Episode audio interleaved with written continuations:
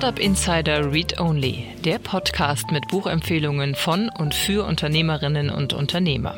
Heute mit Andreas Haug, Generalpartner bei eVentures, welcher das Buch Deutschland Startup vorstellt.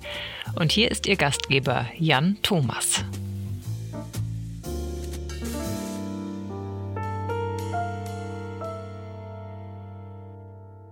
Ja, vielen Dank und herzlich willkommen zu Startup Insider Read Only. Mein Name ist Jan Thomas und ihr wisst ja, jeden Sonntag geht es bei uns hier um das Thema Bücher. Wir stellen also Buchempfehlungen vor, die äh, Unternehmerinnen und Unternehmer lesen sollten oder die von diesen geschrieben wurden. Und so auch heute aber vielleicht nochmal ganz kurz der Hinweis auf die letzte Folge, denn da hatten wir ja Verena Pauster zu Gast und äh, das ist also eine Folge, die ich euch wirklich ans Herz legen möchte und das ist eine super Brücke zu unserem heutigen Gast, denn sowohl Verena Pauster als auch heute Andreas Haug haben sich mit dem Thema Gesellschaft und den Chancen, die in der Technologie liegen, auseinandergesetzt. Sie haben sich beide dem Thema sehr unterschiedlich genähert und nichtsdestotrotz gibt es da, finde ich, eine sehr, sehr gute Klammer und man sieht einfach, in der Startup-Szene herrscht gerade so dieser Veränderungsdruck äh, auf die Gesellschaft, auf die Politik.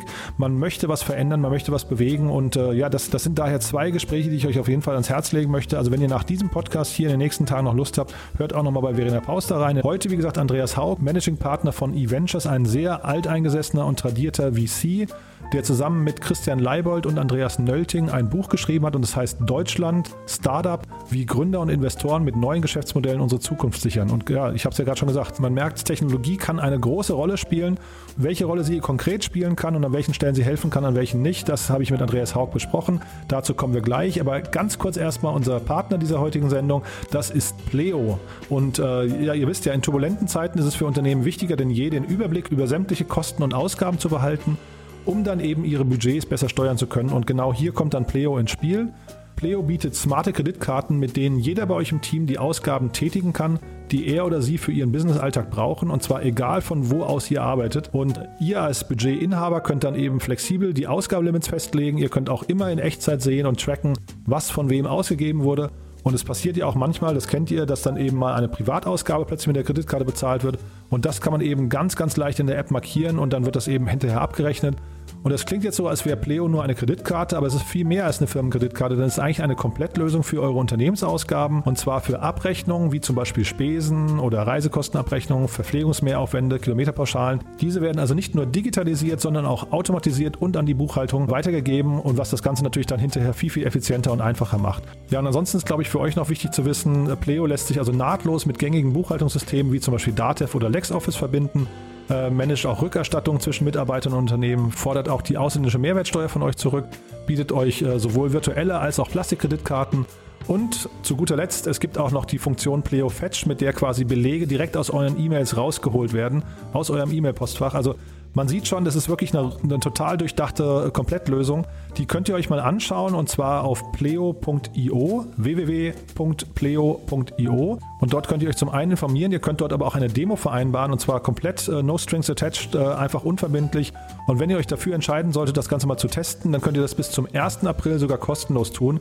Also das wäre quasi mein großer Tipp an euch. Einfach mal auf pleo.io vorbeischauen und dann dieses ganze Universum an finanziellen Möglichkeiten, die ich euch gerade genannt habe, einfach bis zum 1. April kostenlos testen. Von daher vielen Dank an Pleo für die Unterstützung von dem Podcast und damit gehen wir rüber zu Andreas Haug von eVentures. Andreas, ich freue mich sehr, dass du da bist. Hallo. Hallo Jan, freut mich sehr, bei dir zu sein. Total. Du, ihr habt ein spannendes Buch geschrieben. Ich sage ihr, weil ihr habt das als, äh, als Autoren-Trio geschrieben. Ähm, bevor wir da einsteigen, äh, stell dich doch mal ganz kurz vor. Ich meine, die meisten in der Szene kennen dich, aber vielleicht dann trotzdem für die paar, die deinen Namen noch nicht oder mit deinem Namen nichts anfangen können, mal kurz, wer du bist. Ja, also vielleicht in einem Satz, vielleicht so Serienunternehmer, so heißt das ja, der zum Investor mutiert ist. Bin ganz früher mal im, äh, bei Bertelsmann im Corporate-Bereich eingestiegen, war da kurz und habe Anfang der 90er Jahre die ersten Digitalunternehmen gegründet, noch so ein bisschen vorm Internet, aber dann auch eben mit dem Internet. Ähm, das erste Unternehmen haben wir dann so 98, kurz vor dem Bubble Burst, ähm, verkauft und ich bin dann noch ein, zwei Jahre dabei geblieben. Thyssen Telekom hatte damals das Unternehmen äh, von uns gekauft, die ja sehr viel damit E Plus und im Digitalbereich unternommen hatten. Äh, und nach meinem Ausstieg dann aus dem Unternehmen habe ich eine ganze Reihe von Unternehmen so als Business Angel begleitet, selber noch weiter gegründet ähm, und dann mehr und mehr in das institutionelle Investieren übergegangen und bin einer der Gründer von eVentures. Das ist ein internationaler oder globaler Venture Capital Fund, der äh, mit Frühphasenfonds in Amerika äh, in Südamerika, Brasilien, in Asien und in Europa investiert und darüber hinaus einen globalen Growth Fund hat, mit dem wir in Later Stage Unternehmen investieren. So, und das mache ich. Und sag mal, äh, ich finde es total faszinierend von außen zu sehen, dass äh, also mal sehr, sehr viele erfolgreiche Unternehmer irgendwann Investoren werden. Was reizt sich denn am Investoren-Dasein?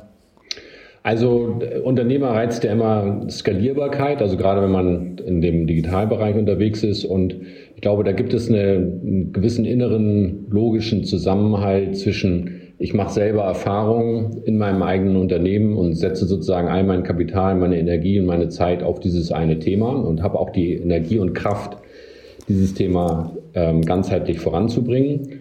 Und über die Erfahrungen, die man dann sammelt, äh, kommt man möglicherweise in einen Bereich rein oder viele, die Unternehmer waren, wenn sie dann nicht mehr die letzte Unternehmerkraft haben und die geniale Vision, dass sie Interesse daran haben, eben ihr Wissen, ihre Erfahrungen zu skalieren und das in breiterer Fläche anzubieten. Und ich glaube, das ist eine ganz sinnvolle Geschichte, weil junge Unternehmer davon profitieren und partizipieren, dass äh, ehemalige Unternehmer schon viele Fehler gemacht haben und da kann ich ja aus dem breiten Fundus schöpfen, ähm, äh, an denen man sozusagen auch lernen kann und aus denen man auch äh, Hilfe erfahren kann, wie man neue Herausforderungen anders angehen kann. Also dieses Sparring, dieses Coachen ist, glaube ich, eine sehr sinnvolle Sache und mir macht es halt große Freude zu sehen, äh, wie Unternehmer sich dann entwickeln und eben das in verschiedenen Themen äh, parallel zu machen. Deswegen sozusagen aus einem Unternehmen hin zu äh, der Unterstützung von vielen Unternehmen ist dann vielleicht so der klassische Weg.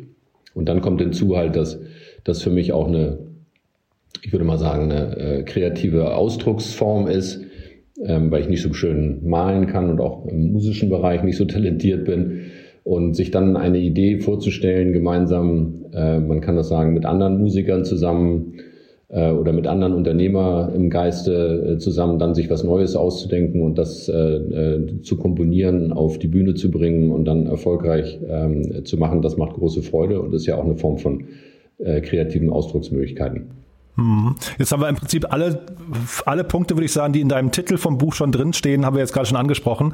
Deutschland Startup, wie Gründer und Investoren mit neuen Geschäftsmodellen unsere Zukunft sichern. Und da haben wir ja schon die Gründer und Investoren, die du da in einen Topf, also vielleicht können wir uns gleich mal an dem, an dem Titel sogar schon mal gleich abarbeiten. Aber bevor wir da einsteigen, erzähl doch mal vielleicht, wie es zu dem Buch kam und auch das Autorentrio musst du vielleicht einmal ganz kurz vorstellen, denn das hat sich mir jetzt gar nicht so sehr erschlossen. Also das liegt daran, dass ich den Andreas Nölting zum Beispiel vorher gar nicht kannte. Ja, also der ist schon ja eine Koryphäe in dem Bereich Bereich, war äh, Chefredakteur Manager Magazin Online, ähm, war bei Brand 1 und ist auch im, äh, beim Spiegel und Manager Magazin hat er sehr profunde investigatives Journalismus und Wirtschaftsjournalismus gelernt. Und ähm, ich bin immer ein großer Freund von äh, Diversität und die Kombination von komplementären Fähigkeiten. Und wenn man das sozusagen an andere als Anspruch hat, dann sollte man das auch selber vielleicht leben. Und in dem Sinne sind wir vorangegangen. Mein Partner Christian Leibold, mit dem äh, auch ein E-Venture Co-Founder, äh, wir das gemeinsam gemacht haben. Hintergrund des Buchs war eigentlich die Erkenntnis, dass wir über unsere globale Aktivität, und wir sind ja in diesen verschiedenen Regionen weltweit unterwegs, Amerika, Asien, mit unseren Frühphasenfonds, wie ich erzählte, aber auch mit dem Global Growth Fund unterwegs. Und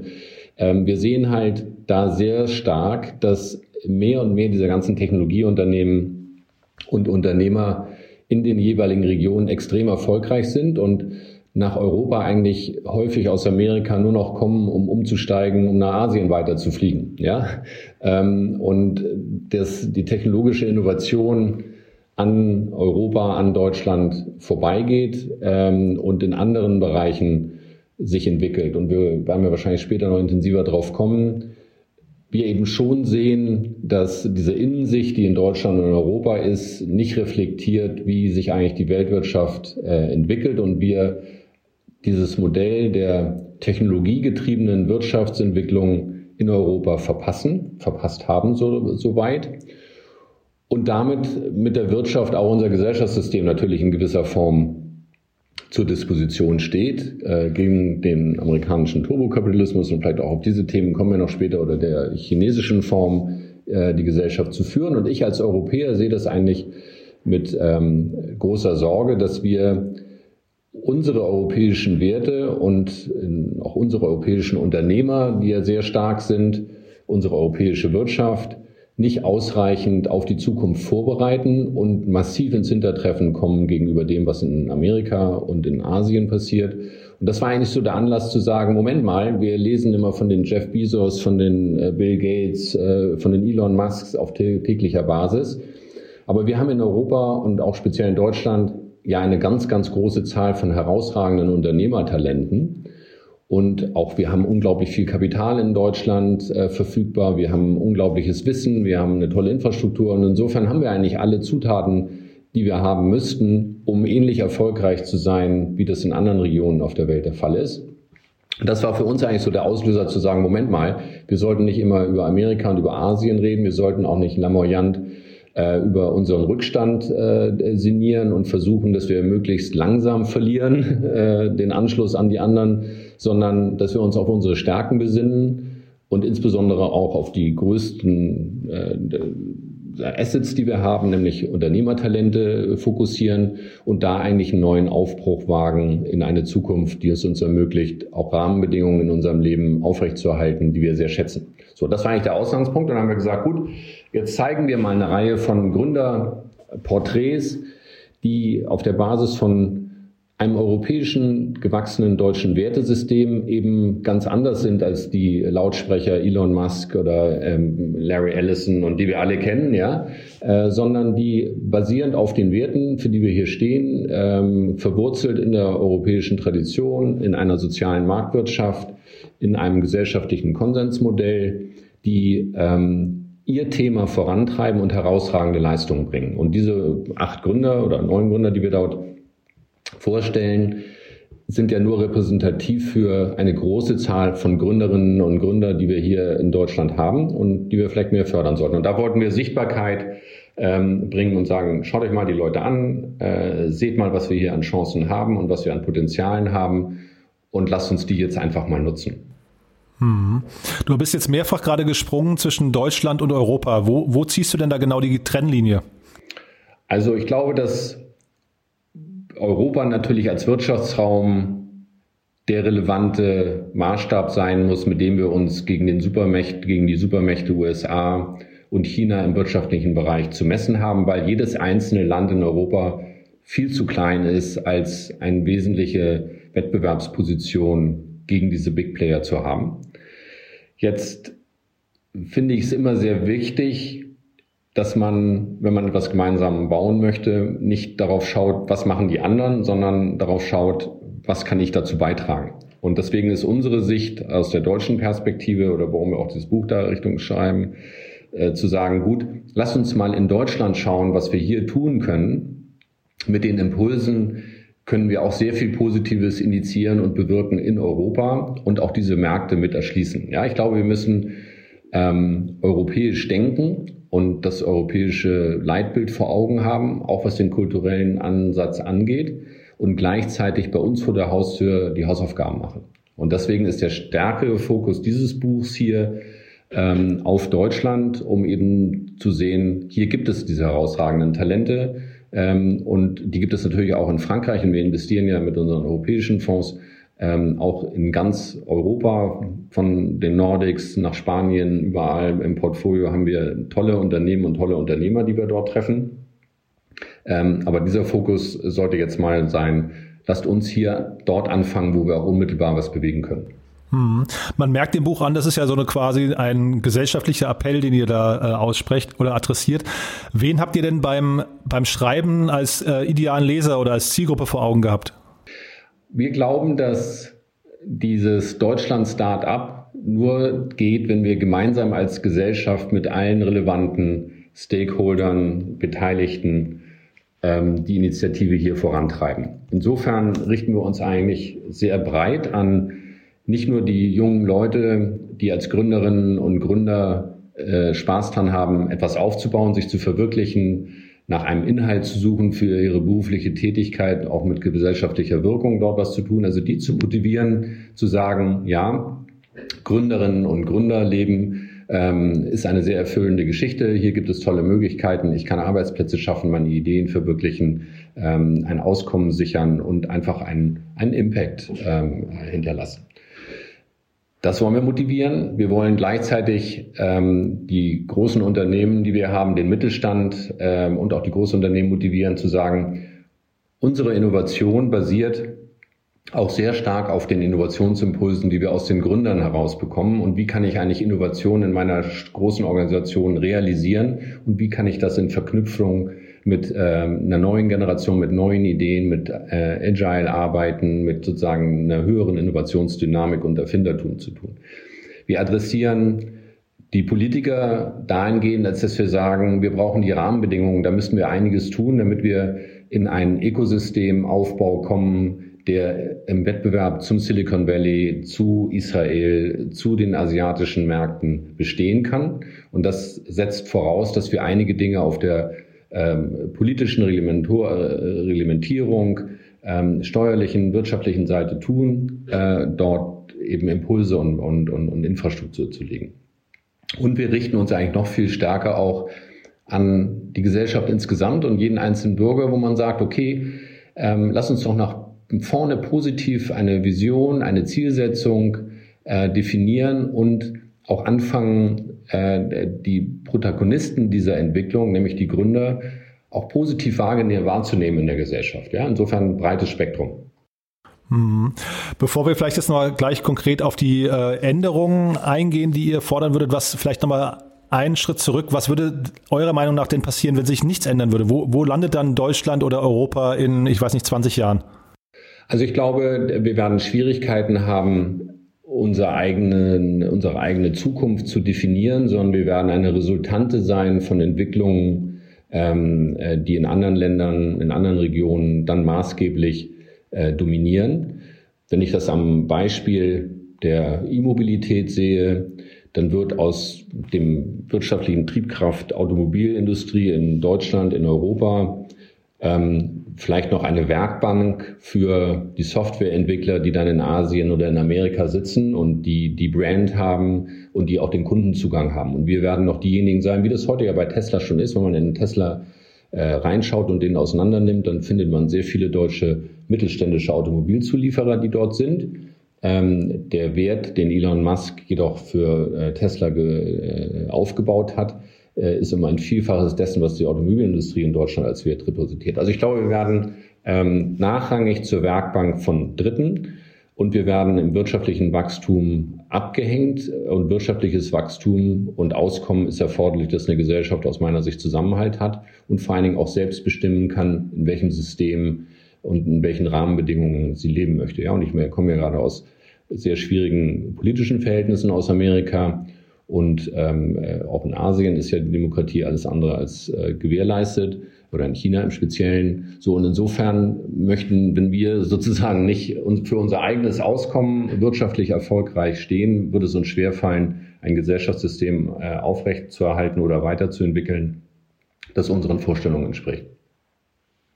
Diese Vorstellung, dass wir hier Werkbank von Dritten werden äh, auf einer globalen Ebene, äh, das also mir behagt das irgendwie nicht, also dahingehend, dass ich mir überhaupt nicht vorstellen kann, dass das sich mit dem deutschen Selbstverständnis irgendwie oder dem europäischen Selbstverständnis irgendwie in Einklang bringen lässt.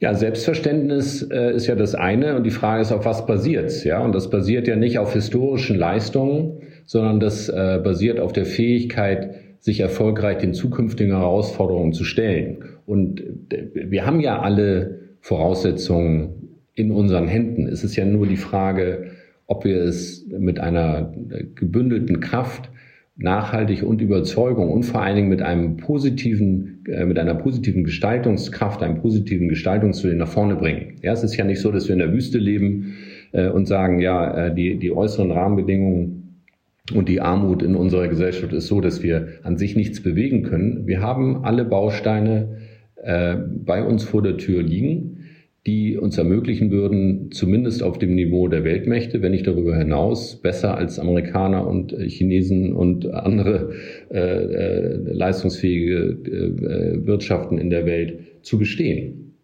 Wenn ich sage, mir behagt das nicht, heißt es natürlich äh, im Umkehrschluss auch, ich weiß gar nicht, ob unser Land mit so, einem, mit so einer neuen Rolle zurechtkäme, ne? oder unser Kontinent, weil tatsächlich, wir sind ja eher gewohnt, dass wir, weiß nicht, niedere arbeiten, sogar, dass wir uns da vielleicht sogar Leute ins Land holen, die, die diese für uns übernehmen und plötzlich würden wir ja quasi wieder degradiert, wenn man so möchte. Das ist ja dann die chinesische Rolle vielleicht, die man dann gerade einnehmen würde. Absolut, ja. Wir haben sozusagen den, das Selbstverständnis, ähm, äh, in der aktiven Rolle, in der gestaltenden Rolle zu sein. Wir fassen aber nicht den Mut und bündeln die Kräfte, das auch in der heutigen Zeit wieder anzugehen, sondern wir haben so eine Verteidigungshaltung in Richtung, hoffentlich ähm, äh, kommen wir nicht zu schnell in den Rückstand gegenüber den anderen Wirtschaften. Hoffentlich können wir den Wohlstand noch etwas weiterhalten. Und ich finde es auch gegenüber der zukünftigen Generation ähm, natürlich verantwortungslos, wenn man die Möglichkeiten, die man heute hat, und es gilt ja auch für den Umweltschutz und für andere Themenbereiche, die von zentraler globaler Bedeutung sind, wenn man dort seine Verantwortung nicht wahrnimmt. Und ich glaube, da haben wir einiges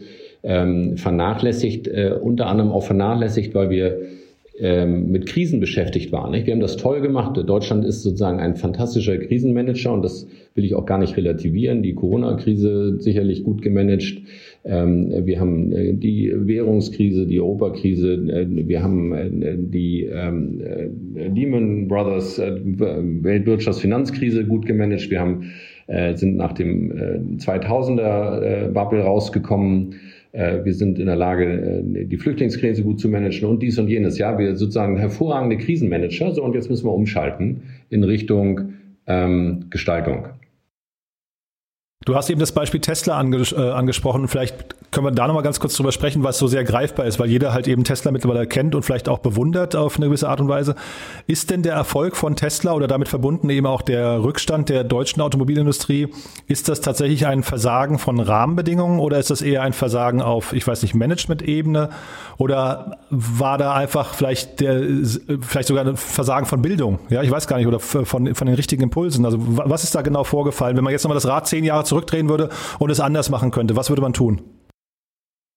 Ja, also das ist ja die Fragestellung, Versagen ist immer so ein Thema, auch in Versagen des Corona-Managements. Ich bin nicht so ein großer Freund von diesem der Rückspiegelperspektive, sondern eher die Frage, was ist nicht erfolgt, ja, und was ist unterlassen, nicht was ist bewusst falsch gemacht. Man muss ja sehen, äh, dass ja mit der Elektromobilität, und ich bin jetzt kein Automobilexperte, ähm, aber mit der Elektromobilität natürlich einhergegangen ist, dass alle Kernbestandteile, Wettbewerbsfaktoren im Automobilbau, nämlich äh, Getriebebau, ähm, äh, Motorbau, all diese Themen, wo eine differenzierende ähm, Faktoren geschaffen worden sind und die besonderen Herausforderungen und die besondere Qualifikation auch des in Deutschland gewachsenen Automobilzuliefer Mittelstands einen kompletten Technologiewandel ausgesetzt ist. Getriebe, Motor, ähm, äh, äh, Themen haben sozusagen nichts mehr in der neuen Elektromobilität verloren durch veränderte Antriebsmethoden, durch die Fragestellung von Batterien und so weiter, die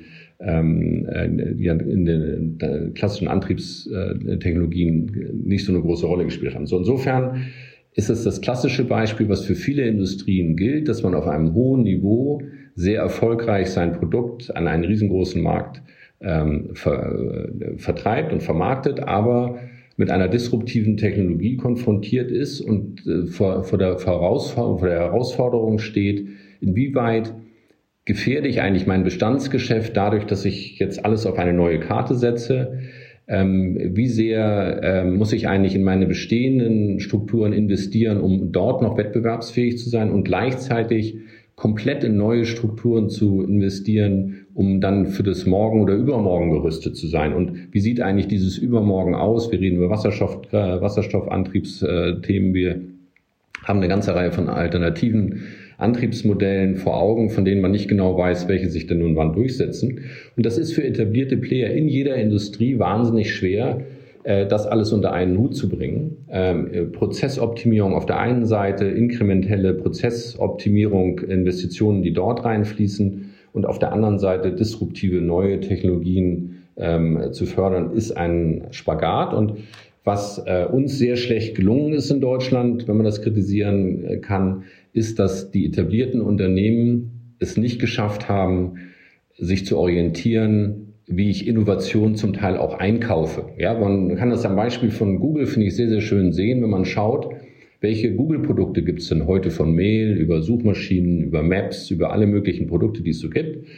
Und man überlegt, wo kommen denn die eigentlich her? Und dann wird man feststellen, dass diese Produkte entstanden sind aus jahrzehntelanger Investition oder Übernahme von einzelnen kleineren Firmen, Zum Teil sind 30, 40, 50 Unternehmen eingeflossen in ein Produkt von Google, was dann ein Gmail heißt oder was auch immer dort drin ist. Das heißt, diese Bündelung von bestehenden äh, Innovationen, von bestehenden Technologien und auch Mitarbeitern in eine neue Struktur, die dann ein neues Produkt bauen, das ist in Deutschland nicht gelungen. Ähm, aufgrund eben der, der fehlenden Fähigkeit, auch äh, M&A-Transaktionen durchzuführen oder der Bereitschaft, Bewertungen zu bezahlen, die sich erst in der Zukunft vielleicht realisieren. Aber ein Tesla hätte selbstverständlich auch in Deutschland gebaut werden können, insbesondere deswegen, weil ja auch die wesentlichen Komponenten aus Deutschland kommen. Hm. Es ist ja gerade irgendwie eine faszinierende Zeit. Ne? Also jetzt gerade wir, wir sprechen jetzt über den internationalen Wettbewerb und dass Deutschland möglicherweise abgehängt wird äh, im Vergleich zu China und äh, den USA. Zeitgleich haben wir ja auch das ganze große Thema Klimakrise, das ja irgendwie auch auf Versäumnissen der, der vergangenen, ich weiß nicht, 20, 30, 40 Jahre irgendwie äh, sich so zugespitzt hat. Hängen diese beiden Dinge miteinander zusammen oder ist das jetzt einfach nur ein Zufall, dass die parallel passieren?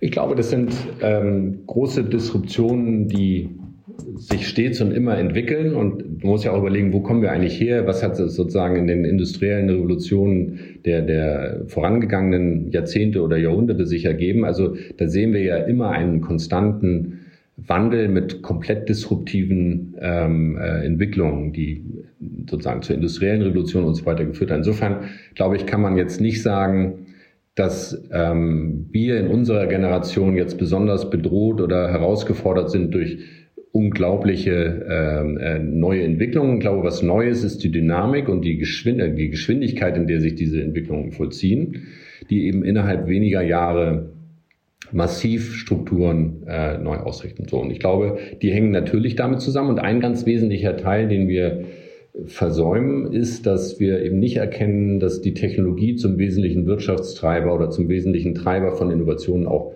geworden ist und die industrielle Fokussierung, die wir haben, eben nicht mehr zeitgemäß ist. Ähm, Software ähm, äh, eats the world ist ja das geflügelte Wort und genau das passiert. Ja. Und wenn man anschaut, ähm, auch in den, in den Bewertungen der Unternehmen, dann sind die, die acht wertvollsten Unternehmen der Welt sind alles Technologieunternehmen.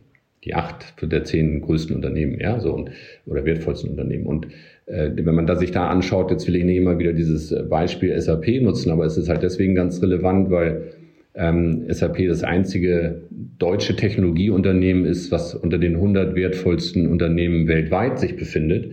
Und wenn du nochmal einen zurückkommst auf deinen Punkt, was ist eigentlich unser Selbstverständnis, dann ist es sicher nicht auf Platz 72 ähm, äh, weltweit bei den erfolgreichsten Unternehmen oder den wertvollsten Unternehmen zu stehen. Ja, das Spannende dabei ist ja, dass äh, Tesla, was ja eigentlich auch ein Automobilhersteller ist, aber die begreifen sich ja eigentlich als Softwareunternehmen. Ne? Und das äh, ist das vielleicht eben auch eine, äh, was eine mentale Transformation, die nicht stattgefunden hat, dass wir in Deutschland eigentlich dann eher noch Maschinenbauer sind und nicht oder oder ja etablierte Industrie einfach noch keine Technologie Komponente im Kern hat. Also ist das, ist das irgendwie ein Versagen, oder jetzt will ich nicht schon wieder Versagen sagen, aber ist, äh, ist das ein Versäumnis? Absolut. Also was du ansprichst, ist, was, in, was bei uns nicht rechtzeitig realisiert worden ist, ist diese Entwicklung der Plattformökonomie. Dass sich in etablierte Industrien durch die Digitalisierung ein Layer zwischen den Kunden und zwischen den Kernherstellungsprozessen eingezogen äh, oder sich entwickelt hat, der die Spielregeln komplett verändert. Es geht eben um den Kundenzugang in der Fokussierung auf den Kundennutzen und weniger um die Fragestellung, wie habe ich etwas hergestellt, was da reinkommt äh, und was letztendlich das Kundenergebnis ist. Also am Beispiel der Automobilindustrie oder Mobilität gesehen, ist es ja heute so, dass ähm, der Besitz eines Autos eben kein Statussymbol mehr im Wesentlichen jetzt der neueren oder jüngeren Generation ist. Ähm, völlig anders als noch vor 10, 15 oder 20 Jahren das der Fall war ähm, sondern sich jetzt das Erlebnis Mobilität durch Carsharing, durch ähm, äh, Verknüpfung auch mit äh, sagen wir, Lifestyle in Bezug auf Nachhaltigkeit in Richtung E-Mobilität und so weiter entwickelt hat äh, und damit eben diese die Fragestellung, wie schaffe ich eine Plattform zwischen Kunden und dem äh, Kundenerlebnis oder dem, dem, dem, dem sozusagen Nutzungsgrund an sich. Ja? Und da ist sehr viel mit Branding, sehr viel mit ähm, äh, dem Kundenbedürfnis verbunden und weniger mit der Fragestellung, wie kann ich eigentlich effizient etwas herstellen. Hm. Siehst du denn, du hast ja gerade Google genannt und äh, gesagt, dass da in bestimmte Produkte von denen, äh, weiß nicht, zum Teil 50 andere Elemente oder Produkte oder Akquisitionen eingeflossen sind. Siehst du denn in Deutschland oder in Europa Unternehmen, die sich auf eine ähnliche Art und Weise geschickt transformiert haben? Also es gibt schon das Beispiel von Axel Springer, muss man sagen, die festgestellt hatten wohl, dass die Transformation vom printgetriebenen äh, Regionalpressegeschäft nicht generisch schrittweise erfolgen kann, sondern dass die äh, digitale Disruption, die im Medienbereich einen, Einfluss, einen Eintritt gehalten hat, zu so schnellen fundamentalen Veränderungen hat, dass sie ja sich entschieden haben, wesentliche Teile ihrer Erlösbringer des äh, Ausgangsgeschäfts zu verkaufen und massiv in digitale Plattformen investiert haben, auch mit der ganz klaren Bereitschaft, möglicherweise jetzt nicht den besten Deal im Einkauf zu machen, sondern durchaus auch hohe Bewertungen zu bezahlen, ähm, sich ein breites Portfolio anzulegen und daraus gehend eben äh, sich neu zu transformieren. Und das ist Axel Springer ja in sehr beeindruckender Weise gelungen. Jetzt ist das Mediengeschäft in Bezug auf die Digitalisierung einer der ersten Branchen gewesen, äh, in denen die Digitalisierung eben so ein, äh, Eintritt äh, genommen hat. Und alle anderen Branchen werden folgen. Ja, also da gibt es gar keine Frage, was immer digitalisiert werden kann, wird digitalisiert, äh, gibt es ja als äh, bekanntes Statement. Ähm, und das greift jetzt umsetzt. Und ansonsten haben sich hier sehr, sehr viele Unternehmen in Deutschland sehr schwer getan, weil so diese deutsche Mittelstandsmentalität, äh, ich kaufe Unternehmen mit einem Sechsfachen des ähm, Betriebsergebnisses des Nachhaltigen, äh, ist eben kein Ansatz, der ähm, in irgendeiner Form in diesen Technologiemärkten auch gerechtfertigt ist, weil die Geschwindigkeit, mit der Werte generiert werden, halt unverhältnismäßig viel größer sind und die Skalierungsmöglichkeiten und damit dann auch langfristig äh, die Erlösmöglichkeiten und der Werthaltigkeit des Unternehmens sind einfach gigantisch, so dass man da umdenken muss. Und wir waren dann immer eher so ein bisschen traditionell konservativ. Der Gewinn liegt im Einkauf ähm, und, und dieses Kleindenken, kurzfristig Denken, das ist eher geprägt ähm, mit einer Risikoaversität äh, in, in vielen, vielen Unternehmensentscheidungsetagen. Hm. Also ich will dir jetzt nicht widersprechen, bitte nicht falsch verstehen, aber jetzt nochmal kurz zu Axel Springer. Ich finde deren Transformation natürlich auch beeindruckend und die haben wahrscheinlich auch sehr vieles richtig gemacht. Aber wenn man äh, das, was du davor gesagt hast, nämlich Stichwort Kundenzugang und Plattformökonomie, ich meine, Axel Springer ist mit Ladenzeiten und Idealo, äh, glaube glaub ich, gerade vor dem Europäischen Gerichtshof, wenn ich es richtig weiß, und klagt gegen Google einfach genau aufgrund der Kundenzugänge. Ähm, hat auch, weiß, weiß ich gar nicht, an anderen Stellen, also ich, ich suche gerade die Plattform, von der du sprichst. Also wo ist die bei Axel Springer? Naja, Sie haben äh, praktisch äh, alle die wesentlichen Anteile Ihrer Erlöse und Gewinne erzielen Sie aus digitalen Geschäftsmodellen, die Sie selber nicht aufgebaut haben. Mhm. Ähm, sondern die sie zugekauft haben und dann stimmt, zusammengeführt ja. haben. Okay, stimmt. Und, und, und, da würde ich sagen, ist die Geschäftsmodelltransformation gelungen. Äh, ansonsten ist natürlich das gesamte Mediengeschäft erheblich äh, unter Druck äh, vom Geschäftsmodell an sich und da sind natürlich viele äh, Verteidigungsstrategien erforderlich. Es gibt natürlich auch ähm, äh, unfairen Wettbewerb, ja, in Bezug auf äh, wie verhalten sich eigentlich die, die, die großen globalen Player in Bezug auf ihre Verantwortung, regional Steuern zu bezahlen, regional Copyright einzuhalten und so weiter und so weiter. Da gibt's, kommen wir vielleicht auch noch dazu, die Frage ja, wie Standortvorteile genutzt werden können und wo auch Protektionismus zum Teil ähm, eine Schutzbarriere für den Aufbau von Innovationen ist, wenn man sich anschaut. In den wertvollsten Unternehmen der Welt sind jetzt ja mit Alibaba, ähm, Tencent und so weiter, Baidu, eine ganze Reihe von asiatischen Unternehmen. Und das sind alles Unternehmen, die im Wesentlichen eigentlich ein Geschäftsmodell haben, was sie in Ruhe in China entwickeln konnten, aber an sich orientiert ist an den Googles, an äh, den äh, Amazons und so weiter äh, dieser Welt, wo einfach durch Protektionismus globale Player keinen Zugang zum chinesischen Markt bekommen haben, sich lokale Player, Player entwickeln konnten und zum Teil auch äh, mit klar differenzierenden Wettbewerbsvorteilen zu besseren Produkterlebnissen oder äh, äh Produkten gekommen ist als ihre amerikanischen oder äh, europäischen Vorbilder.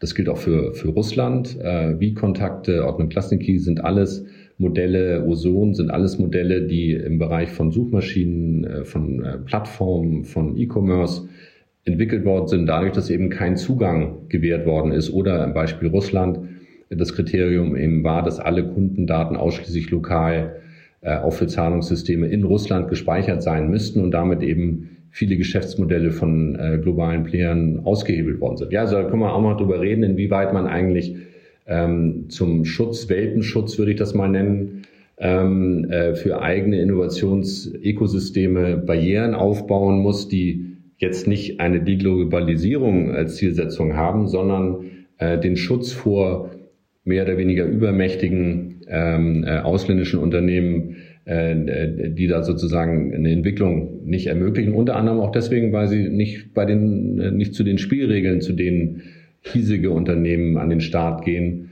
mitspielen. Ja? Also Thema Steuern, Thema ähm, äh, Datenschutz und so weiter.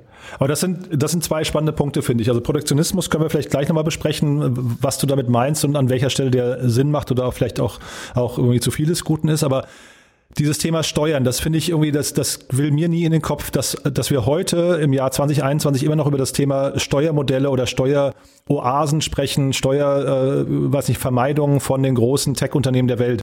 Wie kann das sein, dass Europa das zulässt? Ja, das ist halt ähm, das Problem der föderalen Struktur, der dezentralen Struktur ähm, wo eben einzelne Staaten aufgrund ihrer Standortnachteile oder spezifischen Standortsituationen meinen, äh, sich selber einen Vorteil verschaffen zu müssen. Nehmen wir das Beispiel Irland.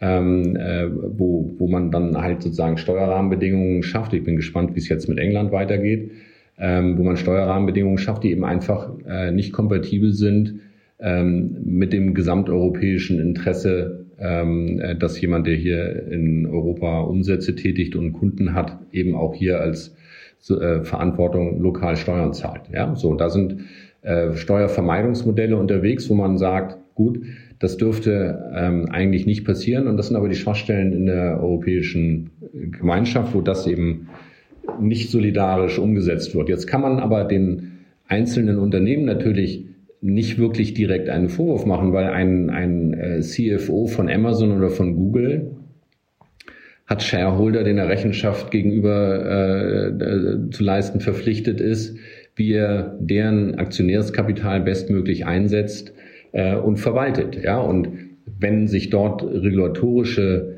Gestaltungsmöglichkeiten oder Steuerschlupflöcher, die legal sind, ergeben, weil beispielsweise einzelne Länder meinen, ähm, Steuervorteile Unternehmen zu bieten, damit sie dort Arbeitsplätze schaffen und sich ansiedeln, dann ist es unter Compliance-Gründen nicht gerechtfertigt, die nicht im Sinne der Aktionäre umzusetzen. Das verstehe ich, Andreas. Nur äh, trotzdem hätten wir ja wahrscheinlich das gleiche Gespräch so auch vor zehn Jahren führen können, oder?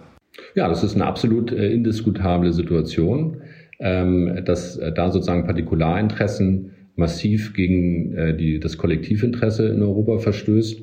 Ähm, so, und äh, das muss man angehen. Ähm, äh, ich glaube aber, dass man ähm, möglicherweise auch unilateral äh, Rahmenbedingungen schaffen muss. Ähm, und ich, das, das äh, Datenschutz-Grundverordnung äh, beispielsweise ist ja ein Ansatz oder andere Themen, wo man eben dann möglicherweise auch regionale ähm, Regelungen schaffen muss. Deutschland ist der größte europäische Markt.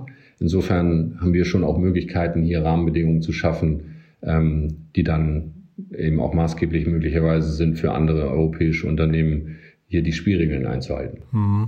Na, mir geht bei solchen Themen immer so ein bisschen das Messer in der Tasche auf, weil, äh, weißt du, wir haben so eine AfD, wir haben eine Pegida, also wir haben relativ viele Leute, die irgendwie abgehängt werden oder sich selbst abhängen, weil sie einfach an das politische System nicht mehr glauben. Und ich finde, denen dann zu erklären oder äh, versuchen zu erklären, warum große Unternehmen in Europa noch keine Steuern zahlen, da hört es bei mir dann irgendwie auf. Weißt du, das kriege ich, das kriege ich irgendwie nicht vermittelt. Absolut, kann ich nachvollziehen. Ähm, viel schlimmer ist ja, dass hier Mittel nicht zur Verfügung stehen, die hier in die Innovation und damit auch in wirtschaftliche Leistungsfähigkeit fließen können, noch, ja. Mhm. zu Erlösen führen, dass die abgehängten Gesellschaftsgruppen sich auch wieder äh, zumindest wirtschaftlich angenähert fühlen und dass man sich darum mehr kümmern kann. Also es ist ja im doppelten Sinne ähm, schwierig, nicht nur vor dem Hintergrund der Ungerechtigkeit, ähm, äh, die dort besteht, sondern eben auch die, die Folgen, die daraus entstehen, dass eben keine Mittel zur Verfügung stehen, um bestehende Notstände oder Missstände zu beseitigen. Hm. Und sag mal, der Protektionismus, von dem du gerade gesprochen hast, also der Welpenschutz, ähm, worauf, äh, worauf spekulierst du da oder was, worauf ziehst du ab? Also ich glaube, äh, und das sieht man ja, man kann ja lernen von Dingen, die in anderen Ökosystemen richtig äh, gelaufen sind. Und äh, in Amerika, das Silicon Valley, ist ja ursprünglich mal entstanden ähm, wirklich aufgrund von Militärausgaben, also staatlichen Ausgaben, ähm, äh, nach dem Zweiten Weltkrieg äh, unter Zuhilfenahme europäischer Raketentechnologie und dies und jenes, wo da sozusagen Innovation äh, massiv staatlich gefördert worden ist mit der Maßgabe militärische Nutzung oder eben Weltraumprojekte äh, zu fördern. So und dort ist eben alles gebündelt worden an Universitätsforschungsgeldern, Universitäten, äh, Wirtschaftsförderung, Steuerförderung, staatliche Investitionen. So und da muss man sich ja angucken, was braucht eigentlich ein Ökosystem um zu funktionieren. Und ich glaube, ein Ökosystem braucht irgendwo im internationalen Wettbewerb einen, ich würde das mal unfair advantage nennen. So, und die Frage ist, wie kann man diesen Unfair Advantage ähm, von staatlichen, von den Rahmenbedingungen so setzen, dass er kompatibel ist mit globaler ähm, äh, Wirtschaftskooperation im Konsens mit den Staaten dieser Welt erfolgt, aber gleichzeitig auch die Interessen und die Möglichkeiten der eigenen Entwicklung fördert. So, insofern Protektionismus ähm, würde ich dahingehend sehen, als, ein, als eine Variante von Schutzmechanismen sich Unternehmen entwickeln zu lassen. Es ist beispielsweise, ähm, wenn es mit unserem Gesellschaftssystem kompatibel ist in Bezug auf zum Beispiel Datenschutz. Ja, ähm, da haben wir in Europa, in Deutschland spezifische Vorstellungen, wie wir individuelle Daten schützen. Die sind diametral entgegengesetzt zu den Vorstellungen in, in China oder auch in Amerika. So, wenn jetzt Deutsche, nehmen wir das Thema ähm, Artificial Intelligence, was ja sehr viel mit, mit äh, Daten, Machine Learning Themen, also sozusagen der Analyse von gigantisch der Sammlung und dann Analyse äh, von gigantischen äh, Datenmengen äh, äh, verbunden ist, dann ist die Frage, ähm, wie kann man eigentlich Unternehmen in Europa die Möglichkeit bieten, einerseits geschützt zu sein gegenüber anderen Unternehmen im Ausland, die ihre Produkte ähm, darauf aufbauen, dass sie unsere Daten analysieren, ohne dass wir Zugriff darauf haben. Und gleichzeitig, wie ist es eigentlich unseren in, in, in Europa oder in Deutschland ansässigen Unternehmen möglich, selber Zugang zu dem Rohstoff Daten zu bekommen, äh, um daraus Produkte und Technologien zu entwickeln, die uns dann eine Wettbewerbsüberlegenheit äh, garantieren in der Zukunft im Bereich Health Tech, ähm, äh, im Bereich ähm, der gesamten Business Intelligence oder Artificial Intelligence äh, äh, Themenfelder.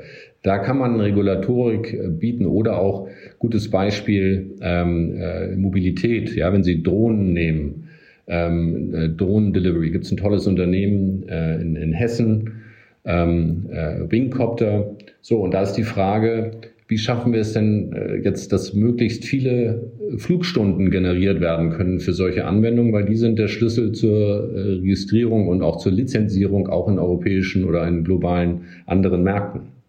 So, und da ist die Frage, wie kriegen wir es hin, äh, sozusagen Luftverkehrsrahmenbedingungen so zu gestalten, dass möglicherweise Technologieteams aus der ganzen Welt nach Deutschland kommen, weil dort die besten Möglichkeiten für Drohnenprobeflüge ermöglicht werden. Ja, so. Das ist ein regulatorisches Thema. Da muss man sehr vorsichtig sein in der Abwägung unterschiedlicher Interessenfelder. Aber dort gilt es eben jetzt an diesem partiell dargestellten Beispiel eben unfair advantages zu schaffen, weil Ausnahmegenehmigungen von Luftfahrtregeln in bestimmten Gebieten, in bestimmten Anwendungsbereichen ermöglicht werden mit besonderer staatlicher Aufsicht. Oder nehmen wir das Beispiel der, äh, der, Fintechs, ja. Ähm, für mich ein dramatisches Beispiel. Wir haben einige Investments äh, in dem Bereich äh, bei uns in den Fonds.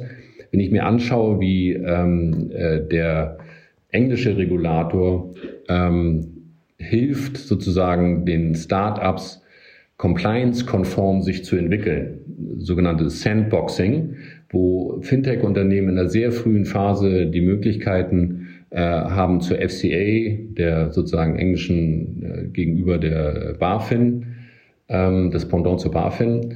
Dort gibt es äh, große Bereiche von Leuten, wo ähm, jungen Unternehmen von Anbeginn an erklärt wird, als gezeigt wird, technologisch, regulatorisch, gesetzlich unterstützt werden, dass sie ihre Produkte äh, regulierungskonform entwickeln. So die, die Haltung der BaFin, ich verallgemeiner da so ein bisschen, aber war lange Zeit zu sagen, wir schauen uns nur systemrelevante Unternehmen an und solange etwas nicht systemrelevant ist, äußern wir uns dazu nicht. Und kein Unternehmen konnte eigentlich mit einem Businessmodell zur BaFin gehen und sagen, ist dieses Kreditmodell, was ich hier gerade entwickle, ist das unter Kapitalanlage-Gesichtspunkten oder Vermittlungsgesichtspunkten unter gesetzlichen Rahmenbedingungen legal oder nicht? Da hätte man, dann hat man nie eine verbindliche Auskunft, ein, ein, ein, eine Unterstützung dort bekommen. Ja, so. Und da sieht man den großen Unterschied Unfair Advantage. Es gibt eine FCA, die sozusagen Startups hilft, äh, global oder zumindest in England und dann eben auch in Europa früher, äh, kompatible regulatorische Produkte aufzubauen, während äh, die BaFin eben sagt, wenn es, irre, wenn es illegal ist, was ihr macht, sagen wir euch rechtzeitig Bescheid. Wir sagen euch, was verboten ist, wenn ihr es gemacht habt. Wir untersagen den Weiterbetrieb. Wir sagen euch aber nicht in der Entstehung, wie ihr es machen müsstet. Ja, so, und da hat man äh, beide Felder nach dem Motto, es geht um, ähm, wie kann Regulatorik als ein äh, wesentlicher Erfolgsfaktor für fin Fintech-Produkte und wo kann ich in einem Umfeld das konstruktiv entwickeln und wo bin ich eigentlich eher behindert. Mhm. Trotzdem ist es ja so, dass momentan, wenn man sich den Markt anguckt, man eigentlich das Gefühl hat, es entstehen immer mehr Unicorns, es kommt immer mehr ausländisches Geld nach Deutschland oder nach Europa. Also eigentlich ist es auch so ein bisschen Jammern auf hohem Niveau, oder, oder siehst du es anders? Also es ist Jammern auf hohem Niveau natürlich, weil gemessen an, ähm, äh, an dem Geld, äh, was hier investiert wird gegenüber dem globalen Wettbewerb, fallen wir natürlich äh, äh, dramatisch in jeder Variante äh, zurück. Ja? Ähm, wenn man sich anschaut, dass die, ähm, äh, die, die Investoren ähm, alleine sozusagen im Venture Capital Bereich im Jahr 2020 sind 150 Milliarden Dollar investiert worden weltweit. Ja, äh, Entschuldigung, 300 Milliarden weltweit investiert worden. Davon sind 150 Milliarden in den USA investiert worden, alleine, also die Hälfte. In Europa sind mal so gerade vielleicht 40 Milliarden investiert worden und von, von in, in Deutschland 6,8 Milliarden Dollar. Ja? Jetzt also 6,8 Milliarden Dollar im Verhältnis zu 150 Milliarden gegenüber dem größten Wettbewerbsmarkt USA. Das ist beschämend, ja. Und da sieht man, dass eben, eben nicht viel Geld da ist, obwohl eben Einzelunternehmen. Und wenn man sich anschaut, was auch dramatisch ist, äh, Tech-Unternehmen ähm, im vergangenen Jahr haben über Börsen, ähm, äh, Börsenplatzierung insgesamt 81 Milliarden Dollar aufgenommen. Das ist das Geld, was in die Unternehmen direkt gegangen ist, ja, in denen die sozusagen ihre Investitionen ähm, tätigen können. In Europa sind im vergangenen Jahr 19 Milliarden aufgenommen worden und in Deutschland eine Milliarde insgesamt über Börsengänge. So, und da man dann sagt, na, es fließt doch schon einiges äh, hier rein und wir haben auch drei, vier äh, äh, Unicorns oder vielleicht auch zehn, ähm, dann ist das toll. 18 haben wir. 18, 18 ja. ja. In, den, in Amerika sind es über 280, mhm, ja. äh, in Asien 270. Ähm, dann ist natürlich diese Zahl verschwindend gering. Klar. Insbesondere, wenn man das ins Verhältnis setzt, dass wir eigentlich die viertgrößte Industrienation oder Wirtschaftsnation weltweit sind. Mhm. Ja? Mhm. Und wenn man sieht, was sozusagen jetzt an Geld investiert ist, was letztes Jahr an Börsen, äh, über die Börse an Kapital aufgenommen ist von Unternehmen, die dann wiederum mit äh, in Europa ansässigen Unternehmen im Wettbewerb stehen, wenn wir sehen, wie viel noch früher in das Risikokapital investiert worden ist, dann können wir absehen, was für Unternehmen in den nächsten 15, 20 Jahren sich entwickeln, weil das ist ja sozusagen, wer heute eine, eine Serie A-Finanzierung bekommt, ist in zehn Jahren ähm, vielleicht ein, ein größeres Unternehmen. Das heißt, wir haben diesen Zeitversatz und jedes Jahr, in dem wir eben so unterproportional investieren und unterproportional unseren Unternehmen Kapital zur Verfügung stellen, desto größer wird der Abstand in 10, 15, 20 Jahren. Und noch hinzu kommt ja, dass viele Unternehmen, die von amerikanischen Investoren in Europa oder auch von asiatischen Unternehmen äh, in Europa Geld erhalten, das Geld auch mit der Maßgabe bekommen, dann nach Amerika zu gehen oder diesen Markt zu äh, erschließen, eben auch mit äh, Sitzen vor Ort, was dazu führt, dass diese Unternehmen äh, äh Forschung und Entwicklung, äh, Mitarbeiterqualifikation, Talentausbildung und so weiter dann eben auch wieder in den USA oder in Asien betreiben und nicht äh, da, wo sie eigentlich mal gegründet worden sind, in Darmstadt, in Hamburg oder in Berlin. Ja. Hm. Und das, das Kapital, von dem du gerade sprichst, also wo soll das herkommen? Was sind die, was sind die Töpfe, die man jetzt anzapfen könnte? Ja, das ist ja das, was mich an sich so zuversichtlich ähm, äh, stimmt. Ähm, äh, wenn ich eingangs gesagt habe, dass wir alles vorhanden haben, was wir brauchen, um ein weltweit wettbewerbsfähiges und vielleicht überlegenes Ökosystem aufzubauen. Wir haben ja gigantisch viel Geld verfügbar an sich. Ja, wir haben äh, alleine, man munkelt zwischen 100 mindestens, vielleicht aber auch 200 Milliarden Euro in Stiftungsvermögen gebunden in äh, Deutschland, die mit Staatsanleihen 0% Zinsen realisieren, ihren Stiftungszweck in der Regel nicht mehr richtig aufrechterhalten können, wenn es keine Verzehrstiftungen sind. Das heißt, da liegen 100 Milliarden an Kapital in nicht innovativ äh, oder innovationsfördernden äh, Geldanlagen rum. Ähm, wenn ich mir anschaue, wie die Ford Stiftung äh, in Amerika, ich glaube, über 10 Prozent ähm, ihres Stiftungsvolumens in Venture-Fonds oder in technologieorientierten ähm, Anlageklassen im, im, also im Private Equity und im, im Venture Capital Bereich äh, platziert hat und damit gigantische Renditen erzielt äh, 7, 8, 9 Prozent äh, Renditen über alle äh, Kapitalanlagen hinweg, die dann ihrem Stiftungszweck zur Verfügung stehen, dann sage ich, haben wir in Deutschland sehr viel Geld zur Verfügung. Wenn ich mir anschaue, ähm, wie viel Geld die Deutschen in der Sparweltmeister, ja, das ist ja alles totes Geld, äh, was irgendwo entweder negativ verzinst oder null verzinst äh, rumliegt und wunderbar mobilisiert werden könnte, wenn auch Rahmenbedingungen dazu geschaffen werden, Incentives gegeben werden oder auch gewisse Formen von Risiken abgebildet werden. Wenn ich mir anschaue, was auch noch wichtig ist, in Amerika ist ein Viertel des gesamten Venture Capital Geldes kommt von Pension Funds, von Rentenversicherungen. In äh, Deutschland sind die Versicherungen aufgrund äh, der Anlagevorgaben und auch aufgrund äh, im eigener Risikoaversion absolut unterrepräsentiert in irgendwelchen Risikokapitalanlagen. Ja, also da, wir haben ja sozusagen all diese Mittel zur Verfügung. Wenn ich mir anschaue, äh, wie stolz wir jetzt, und das ist ein guter Schritt, und da äh, ist im Wirtschaftsministerium, Finanzministerium auch viel gemacht worden, jetzt dieser deutsche Superfonds ähm, äh, an den Start gehen soll, der ähm, 10 Milliarden schwer sein soll. Bei den 10 Milliarden darf man aber nicht vergessen, dass das über 10 Jahre ist, also jedes Jahr eine Milliarde. Wenn wir das ins Verhältnis setzen mit den Zahlen, die ich eingangs sagte, was alleine über Börsenemissionen oder sonstige Dinge an Kapital zur Verfügung gestellt worden ist, ist das natürlich sehr klein. Und wenn ich das jetzt vergleiche mit ähm, Staatsfonds dieser Welt, ja, also wenn ich das mal mit so einem Singapur-Staatsfonds Temasek äh, vergleiche, die äh, knapp 400 Milliarden Dollar im Vermögen haben und eines der größten auch Venture Capital Investoren nebenbei sind, äh, die äh, in Fonds und auch in Unternehmen in dem Technologiebereich investieren, dann muten sich natürlich, und Singapur, glaube ich, knapp 6 Millionen Einwohner, wir haben 80 Millionen oder 82 Millionen.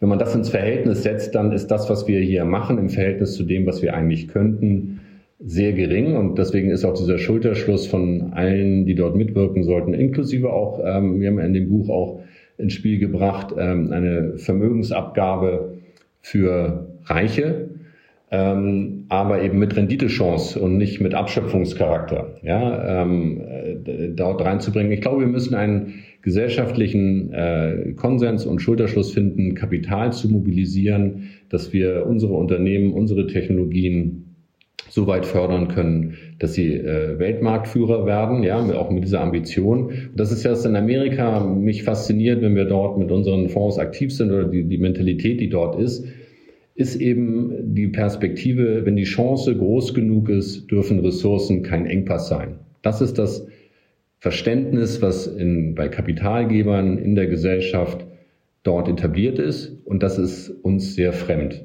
Wir schauen eher, wenn die Chance sehr groß ist, dann muss da ja auch großes Risiko dabei sein. so, und wie können wir dieses Risiko abfedern? Statt zu sagen, wenn wirklich die Chance groß genug ist, dann müssen wir alles dafür tun, ähm, äh, was vertretbar ist, um äh, an Kapital, an Ressourcen das zur Verfügung zu stellen, dass wir diese Chancen für uns auch nutzen. Also man merkt, du bist der totale Überzeugungstäter, Andreas, und man sieht auch, dass das Brett, das ihr da bohren wollt oder über, über das wir hier sprechen, wirklich verdammt dick ist. Man sieht es auch daran, dass wir eigentlich jetzt ja im Prinzip nur indirekt über das Buch gesprochen haben. Ne? Wir haben also jetzt die ganze Zeit quasi Themen äh, so aus dem Buch besprochen, aber wir haben noch nicht über das Buch gesprochen, weil da habt ihr acht Unternehmen äh, porträtiert die Auswahl hat mich ein bisschen gewundert, aber vielleicht kannst du mal kurz eben mal vielleicht aus deiner Sicht vorstellen, wie, wie kam es denn zu dieser Auswahl und wie, was sind das für Unternehmen? Also wir haben das anhand unterschiedlicher Kriterien ausgewählt und auch ein wenig sozusagen der Dynamik oder dem Zufall überlassen, ja, weil wir bei der Betrachtung äh, der, der Gründerinnen und Gründer in Deutschland eben sehen, dass es sehr, sehr, sehr viele Talente gibt. Und wir haben unglaubliche Persönlichkeiten, äh, die völlig im Verborgenen vor sich äh, hinarbeiten und eigentlich Leitbild für Jugendliche, für Studenten ähm, und auch für Unternehmen eigentlich sein können. Wenn wir einen Tarek Müller von About You nehmen, mhm. jemand, der ähm, äh, sozusagen seinen Lebenslauf anschaut, ähm, äh, von früh an unternehmerisch tätig, äh, mit äh, einem gewissen Migrationshintergrund, mit einer unglaublichen äh, Überzeugungskraft, mit all den ähm, persönlichen Facetten und der Ambition und vor allen Dingen auch dem Willen, jetzt nicht nur irgendwie Geld zu verdienen, sondern etwas Großes aufzubauen, um dann persönlich auch selber die Freiheit äh, zu haben, in die Politik zu gehen, der sich zu sehr vielen gesellschaftlichen Themen irgendwie positioniert und äußert und auch in seinem Unternehmen äh, eine Kultur entwickelt, die, die, die sehr beeindruckend ist. Ja? Oder ähm, äh, die verschiedenen Persönlichkeiten, nehmen Tim Sievers oder ähm, auch Mareike Wächter oder ein Christian Geiser, wenn man deren Geschichten in dem Buch liest und deren Herkunft, und wir haben versucht, da eben auch ein persönliches Bild damit auch zu verbinden, dann ist es sehr beeindruckend, wie bescheiden auf der einen Seite, äh, wie ähm, neudeutsch purpose-driven auf der anderen Seite, äh, wie, wie, wie nachhaltig, ähm, wie solide sozusagen mit all den Attributen, die man eigentlich dem guten deutschen Mittelstand äh, zuordnen würde, diese jetzt in dem Technologiebereich dort tätig sind. Ja? Und mhm. dieses Profil von, nein, das sind keine Glamour-Spinner aus Las Vegas, ja, sondern das sind Leute, die äh, von der äh, schleswig-holsteinischen Küste kommen, äh, sich über Top-Universitäten ausgebildet haben, äh, und einen, einen globalen Megamarkt ähm, im Trillionenbereich, jetzt wie äh, Tim Sievers mit Deposit Solutions in dem ähm, äh, Einlagenmarktplattform äh, sozusagen aufbauen. Ja? Also von der Küste äh, in, in globale Sphären ähm, dort eben vordringen. Und das ist, finde ich, sehr mhm. eindrucksvoll, weil wir sagen, ja, das sind Leute, das sind Leute wie du und ich, da sind Ausnahmetalente ähm, dabei, da sind äh, Leute, die zu dem System hier in Europa, zur sozialen Marktwirtschaft stehen, die politisch verantwortlich sind, die ähm, äh, auf nachhaltiges Unternehmenswachstum aus sind und nicht auf den schnellen Euro. Hm. Ähm, also all das, was sozusagen einen guten Gründer ähm, ausmacht. Und von denen haben wir sehr, sehr viele Gründerinnen und Gründer in Deutschland und die so ein bisschen nicht den Popstar-Status äh, genießen, den sie eigentlich verdienen würden. Mhm. Von den Persönlichkeiten bin ich total bei dir. Ich hatte jetzt eher äh, auf die Geschäftsmodelle oder auf die Segmente abgezielt. Da hat mir so ein bisschen irgendwie Deep Tech, AI, Blockchain, also so vielleicht so die, die Zukunftstechnologien, die habe ich da noch ein bisschen vermisst. Also das war eigentlich eher so, deswegen habe ich gesagt, die Auswahl hat mich ein bisschen gewundert. Ja, das ist ein sehr berechtigter Kommentar. Äh, unser Anspruch war aber kein, war nicht ein Bild über, was sind eigentlich die Innovationsfelder, sondern was sind eigentlich die Menschen dahinter. Und ah. wir haben ja auch durchaus Deep Tech Investments und auch dort kennen wir herausragende Unternehmerinnen und Unternehmer, ähm, die dort tolle Dinge bauen. Zum Teil so ein bisschen von der Mentalität her, und das tut einem dann immer leid, wenn man äh, da so ein bisschen shallow äh, US-Unternehmer, äh, die mit sehr viel Selbstbewusstsein ihre PowerPoint äh, dann zu einer 40 Millionen Pre-Money äh, oder Pre-Seed Valuation treiben, äh, dass in Deutschland häufig diese Bescheidenheit, dieses äh, overengineert, äh, zu wenig Marketing orientiert eigentlich da ist. Ja?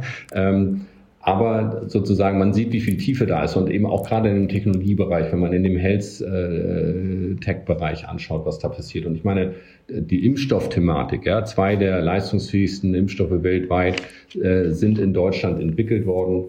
Äh, gerade auch eines der Unternehmen ja mit absolut Ausnahmetalenten ähm, beide mit Migrationshintergrund, ja, was ein tolles Beispiel auch ist, sozusagen, was die Pluralität und die Entwicklungsmöglichkeiten der Gesellschaft angeht, auch Leitbilder sein können für äh, Integration ähm, äh, und Leistungsfähigkeit, dass wir hier Talente in Deutschland äh, sich zur Entfaltung kommen lassen und möglichst auch noch wesentlich mehr Talente aus dem äh, internationalen äh, Bereich hier ansiedeln. Ja, da gibt's ja ganz tolle Beispiele und insofern unser Buch soll keine Marktperspektive zu, was passiert im Technologiebereich bei uns, sondern was sind das eigentlich für tolle Zutaten, die mhm. wir mit Gründerinnen und Gründern eigentlich hier haben, äh, äh, auf die wir jetzt fokussieren sollten. Denn die werden unsere Zukunft möglicherweise erfolgreich gestalten können. Mhm.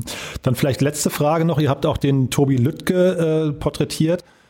Den kennen wahrscheinlich viele gar nicht. Also das ist der Shopify-Gründer, ist der erfolgreichste deutsche Gründer, soweit ich weiß, den wir, den, den, den es gibt. Aber der hat sein Unternehmen in Kanada aufgebaut. Hätte der das auch in Deutschland machen können? Absolut. Ähm, also jetzt das Konkrete nicht. Tobi Lübcke ist aber ein ex extrem gutes Beispiel. Jeder kennt Jeff Bezos, ja. Äh, Tobi Lübcke mit äh, Shopify äh, hat sozusagen eine E-Commerce-Plattform für kleine Läden, für Mittelständler, die über seine Plattform eigentlich gegen Amazon den quasi äh, Monopolisten in vielen Bereichen ähm, erfolgreich bestehen können, eventuell. So, und der hat ja sein Unternehmen deswegen aufgebaut, weil er keine Arbeitsgenehmigung in, in, in Kanada bekommen hat, weil er seiner Freundin nachgereist ist ähm, und dort eben irgendwie wirtschaftlich auskommen musste. Und Gründung war dann die Möglichkeit. Und er hat halt äh, da so ein ähm, äh, äh Snowboard-Shop aufgebaut und gesehen, dass die Tools und Technologien und äh, Anwendungen sehr schwierig sind und das ist eigentlich mit äh, Server Access und, und äh, E-Commerce-System und Bezahlungsabwicklung und all den Dingen, Shop-Management, ähm, man ja nicht jeder, der so einen kleinen Laden hat, alles selbst programmieren muss, sondern hat darauf diese große Idee aufgebaut. Die hätte er auch überall sonst aufbauen können. Ähm, er hat natürlich dort dann sehr guten Zugang zu Kapital und Venture Capital im späteren Phasen bekommen, die ihn dazu gebracht haben. Das hat, glaube ich, ich glaube, er ist das, das äh, wertvollste Unternehmen Kanadas zumindest. Mhm. Ähm, er ist aber in der absoluten äh, Top-Ranking-Thematik und man sieht, wie bescheiden der geblieben ist, ja, und das mit einem Elon Musk oder mit einem Larry Ellison ähm, von Oracle vergleicht, äh, der ganze Inseln irgendwie in Hawaii kauft ähm, dann, dann sagt man, ja, das ist gut, das sind gute Typen. Ähm, und die haben wir hier, die sind hier geboren und groß geworden und ausgebildet worden. Der war bei Siemens Nixdorf, hat er mal eine Lehre gemacht, äh, der Tobi Lübcke. Und ähm, ja, die haben wir hier. ähm, und auf die sollte man auch stolz sein. Und ähm, wir, wir feiern Deutschland sucht den Superstar und das Supertalent und so weiter. Wir haben zu wenig Respekt, Unterstützung, Anerkennung für diese Unternehmer Persönlichkeiten, was ja auch dazu führen würde, dass mehr junge Leute in diesen Unternehmerfahrt gehen und auch in MINT-Fächer, also in Technologiefirmen, äh, Fächer in ihrer Ausbildung äh, nicht doofes Mathe, sondern ah, Mathe als Zugang zu Dingen, die mir möglicherweise eine unternehmerische Aktivität ermöglichen, äh, legen können. Und, und, mhm. ähm, und deswegen ist sozusagen da solche Beispiele gut und wichtig und ähm, haben wir so in den Vordergrund gestellt. Hm, ja, du hattest eingangs auch von euren Fehlern erzählt, die ihr als Investoren oder als Unternehmer schon gemacht habt, an dem man, von denen man dann zehren kann. Und ich glaube, ganz wichtig, oder darüber können wir wahrscheinlich mal einen separaten Podcast machen, ist das Thema Scheitern, ne? Scheiterkultur, äh, die, die Entstigmatisierung vom Scheitern, dass man irgendwie auch Lust bekommt zu gründen und dass man den Leuten eigentlich Mut macht, äh, Dinge mal auszuprobieren. Ne? Riesengroßes Thema, weil man muss ja klar sagen, dass Scheitern ähm, ist ja ein Zwischenergebnis in einem Lernprozess.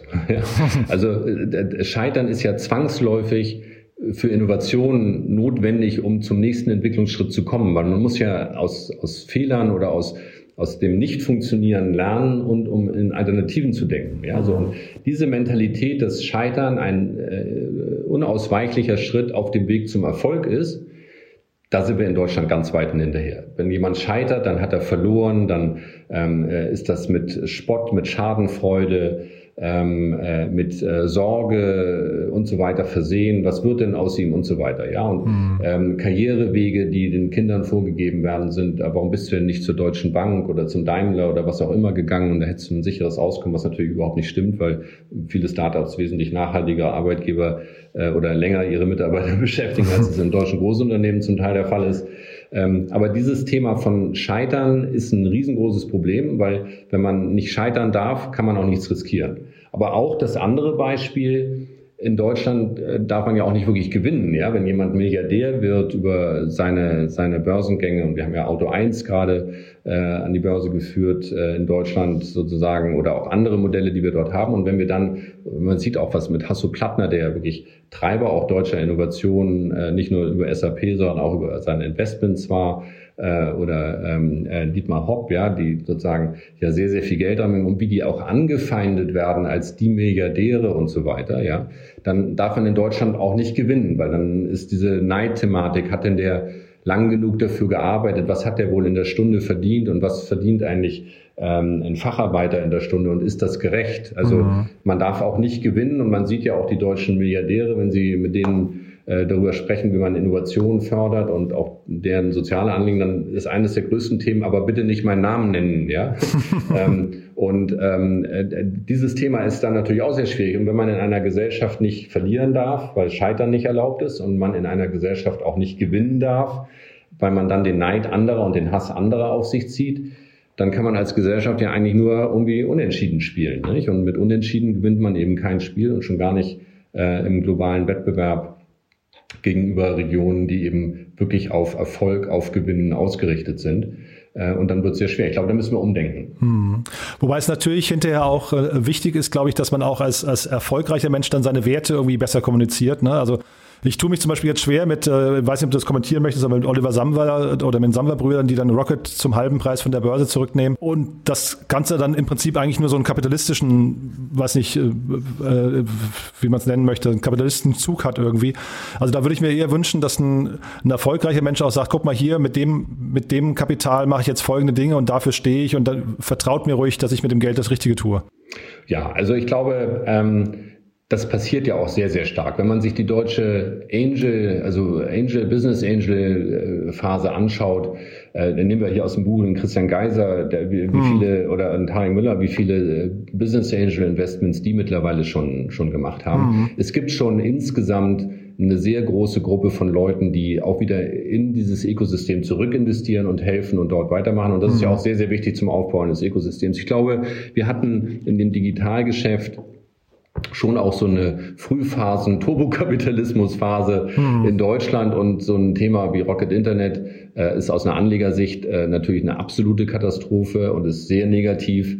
Äh, ein Thema wie Wirecard zum Fintech-Bereich in Deutschland ist eine Katastrophe in der hm. internationalen mhm. Reputation. Total. Aber ich glaube, man sollte eben nicht, und das ist auch eine sehr deutsche Perspektive, jetzt auf die vielleicht negativen Beispiele äh, hinweisen und sondern eher sich an den positiven Beispielen orientieren, wie beispielsweise in Dietmar Hopp oder was auch immer, der eben in, in Impfstoff-Startups investiert, wo es keinerlei öffentliche Förderung und kein Corporate mhm. bereit war, die Idee äh, zu fördern, die jetzt sozusagen für uns nicht nur in Deutschland, sondern weltweit eine Überlebensfrage oder eine systemrelevante Frage wird. Und auch bei Rocket Internet muss man sagen, ähm, äh, so sehr man vielleicht die, die Verhaltensweise da kritisieren kann, natürlich sind auch wahnsinnig viele Leute dort ausgebildet worden über Startups. Mhm. Ähm, äh, und äh, viele von denen grenzen sich ja auch gerade gegen dieses System ab. Nehmen Sie äh, Project A oder andere Leute, wo sehr, sehr viele erfolgreiche neue Gründer und auch Investoren hervorgegangen sind, mhm. die sehr wohl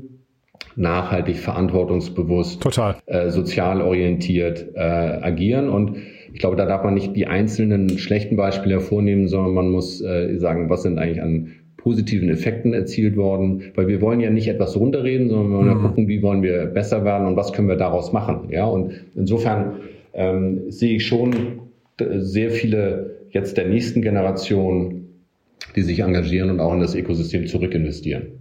Bin ich Eigentum verpflichtet. Nicht? Und das ist ja auch genau. dieses Thema, ähm, äh, wenn ich das noch anfügen darf, es ist ja, wenn, wenn, man, wenn man als Gesellschaft Gründer respektiert und mit diesem Respekt die Erwartung einhergeht, dass auch verantwortlich gehandelt wird und dass auch sozialverträglich äh, Unternehmen aufgebaut werden und dass man für die Gesellschaft dann auch Giving Back ähm, äh, intensiv äh, forciert. Ähm, dann funktioniert das ja auch. Und ich bin wie gesagt, einer der, der Mitunterstützer auch von Founders Pledge. Das ist ein, ein weltweites Unternehmernetzwerk äh, von Leuten, die sich verpflichten, während sie ihr Unternehmen aufbauen, dass sie bestimmte Prozentsätze ihres möglicherweise künftigen Erlöses wohltätig spenden. Mhm. Ja, ähm, weil das sozusagen der Unternehmer ja immer fokussiert auf ihr eigenes Unternehmen sind. Die haben keine Zeit, andere Aktivitäten wahrzunehmen und sie können schon jetzt, während sie aufbauen, sagen, aber ich verpflichte mich heute schon, wenn es was wird, wesentliche Teile auch dieses Geldes, was ich daraus bekomme,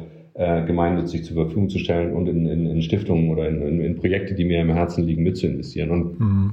diese Mentalität wird ja dann auch gerade gefördert, wenn eine Gesellschaft das auch erwartet von Eliten, mhm. äh, dass sie ihrer Verantwortung gerecht werden und Vermögen verpflichtet äh, eben auch als Maßgabe haben. Ja, ich hatte den Boris Wasmut im Podcast, äh, der ja Co-Initiator ist von den Leaders for Climate Action. Und der sagte auch, wahrscheinlich wird man irgendwann eine, ähm, sagen wir, werden wahrscheinlich zukünftige Mitarbeiter einfach auch prüfen und erwarten, dass man zum Beispiel sich als Unternehmen klimaneutral oder sogar klimapositiv irgendwie aufstellt. Und wahrscheinlich ist dieser Druck eben etwas, was man jetzt irgendwie nach und nach irgendwie erzeugen muss auf verschiedensten Ebenen. Ja, absolut. Und gerade wenn man, wenn man sagt, äh, wir respektieren euch für eure Leistung und deswegen erwarten wir von euch auch in anderen Bereichen herausragende Leistung, mhm. ist ja eine positive genau. Motivation genau. zu agieren versus ähm, äh, wir äh, erhöhen irgendwie äh, die Steuerabgabe auf Unternehmenserlöse oder auf Mitarbeiterbeteiligungsmodelle äh, in grotesker Form bin ich total bei dir. Andreas, also wir könnten jetzt noch ewig sprechen. Das, das Thema ist wirklich so super spannend, aber es war ein ganz tolles Gespräch. Haben wir denn, gibt es noch, vielleicht noch einen wichtigen Punkt, den du loswerden möchtest oder war das jetzt einfach ein guter Ritt? Also mir hat das auch großen Spaß gemacht mit dir und ich glaube, das Wichtige ist, dass wir mit positiver Gestaltungskraft äh, und, und Mut äh, da in die Zukunft gehen und eben nicht gucken, was können die anderen machen, sondern was kann ich dazu beitragen und man sich gemeinsam hohe Ziele setzt. Und so ein hohes Ziel kann sein, bis Jahresende 2021 äh, über alle Gruppen hinweg einen deutschen Innovationsfonds von 200 Milliarden an den Start zu bringen. Ja? So, und da muss man jetzt mal überlegen, wie kriegen wir es hin? Ähm, und äh, äh, dann sollten wir alle zusammen äh, äh hingehen und nicht 200 Milliarden für 200 Jahre, sondern 200 Milliarden in einem kurzen Zeitraum auch zu investieren. Ich hoffe, es hören die richtigen Leute zu und fühlen sich angesprochen. Danke, Dank, Andreas. Ne? War super. Ja, danke. Danke, danke dir. Bis dann. Tschüss. Danke. Ciao.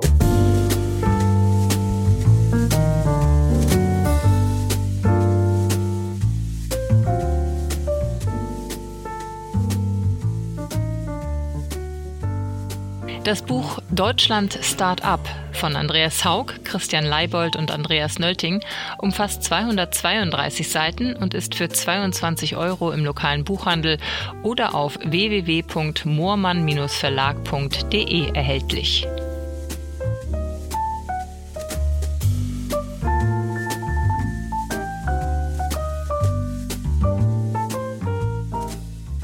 Ja, das war also Andreas Haug äh, von eVentures. Ein super spannendes Buch. Wie gesagt, äh, unbedingt mal reinschauen und gerne auch diesen Podcast weiterempfehlen. Ihr wisst ja, damit tut ihr uns den größten Gefallen, wenn ihr den zum einen weiterempfehlt oder auch eben bei iTunes bewertet. Das sorgt für mehr Sichtbarkeit und ihr wisst ja, wir haben eine Partnerschaft mit Review Forest. Wir pflanzen für jede Bewertung, die ihr abgebt, pflanzen wir einen Baum in Mexiko und tun eben damit auch noch was für das Klima.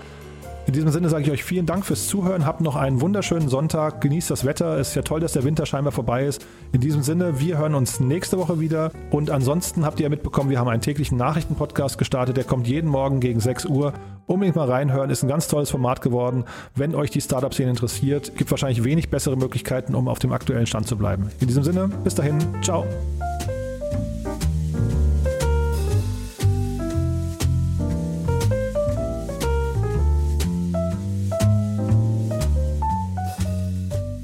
Wir verlosen fünf Exemplare des Buches Deutschland Start-up von Andreas Haug, Christian Leibold und Andreas Nölting. Zum Teilnehmen einfach eine E-Mail mit dem Betreff Gewinnspiel und dem Wunschbuch an gewinnspiel at startup-insider.com schreiben.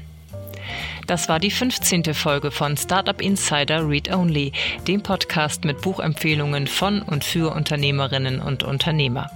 Nächste Woche zu Gast Florian W., Dozent und Hauptgeschäftsführer des Arbeitgeberverbands MOVE, welcher das Buch Verhandlungsflow, wie sie anspruchsvolle Verhandlungen mit Leichtigkeit zum Ziel führen, vorstellt. Alle weiteren Informationen zu diesem und allen weiteren Podcasts von Startup Insider erhält man auf www.startupinsider.de.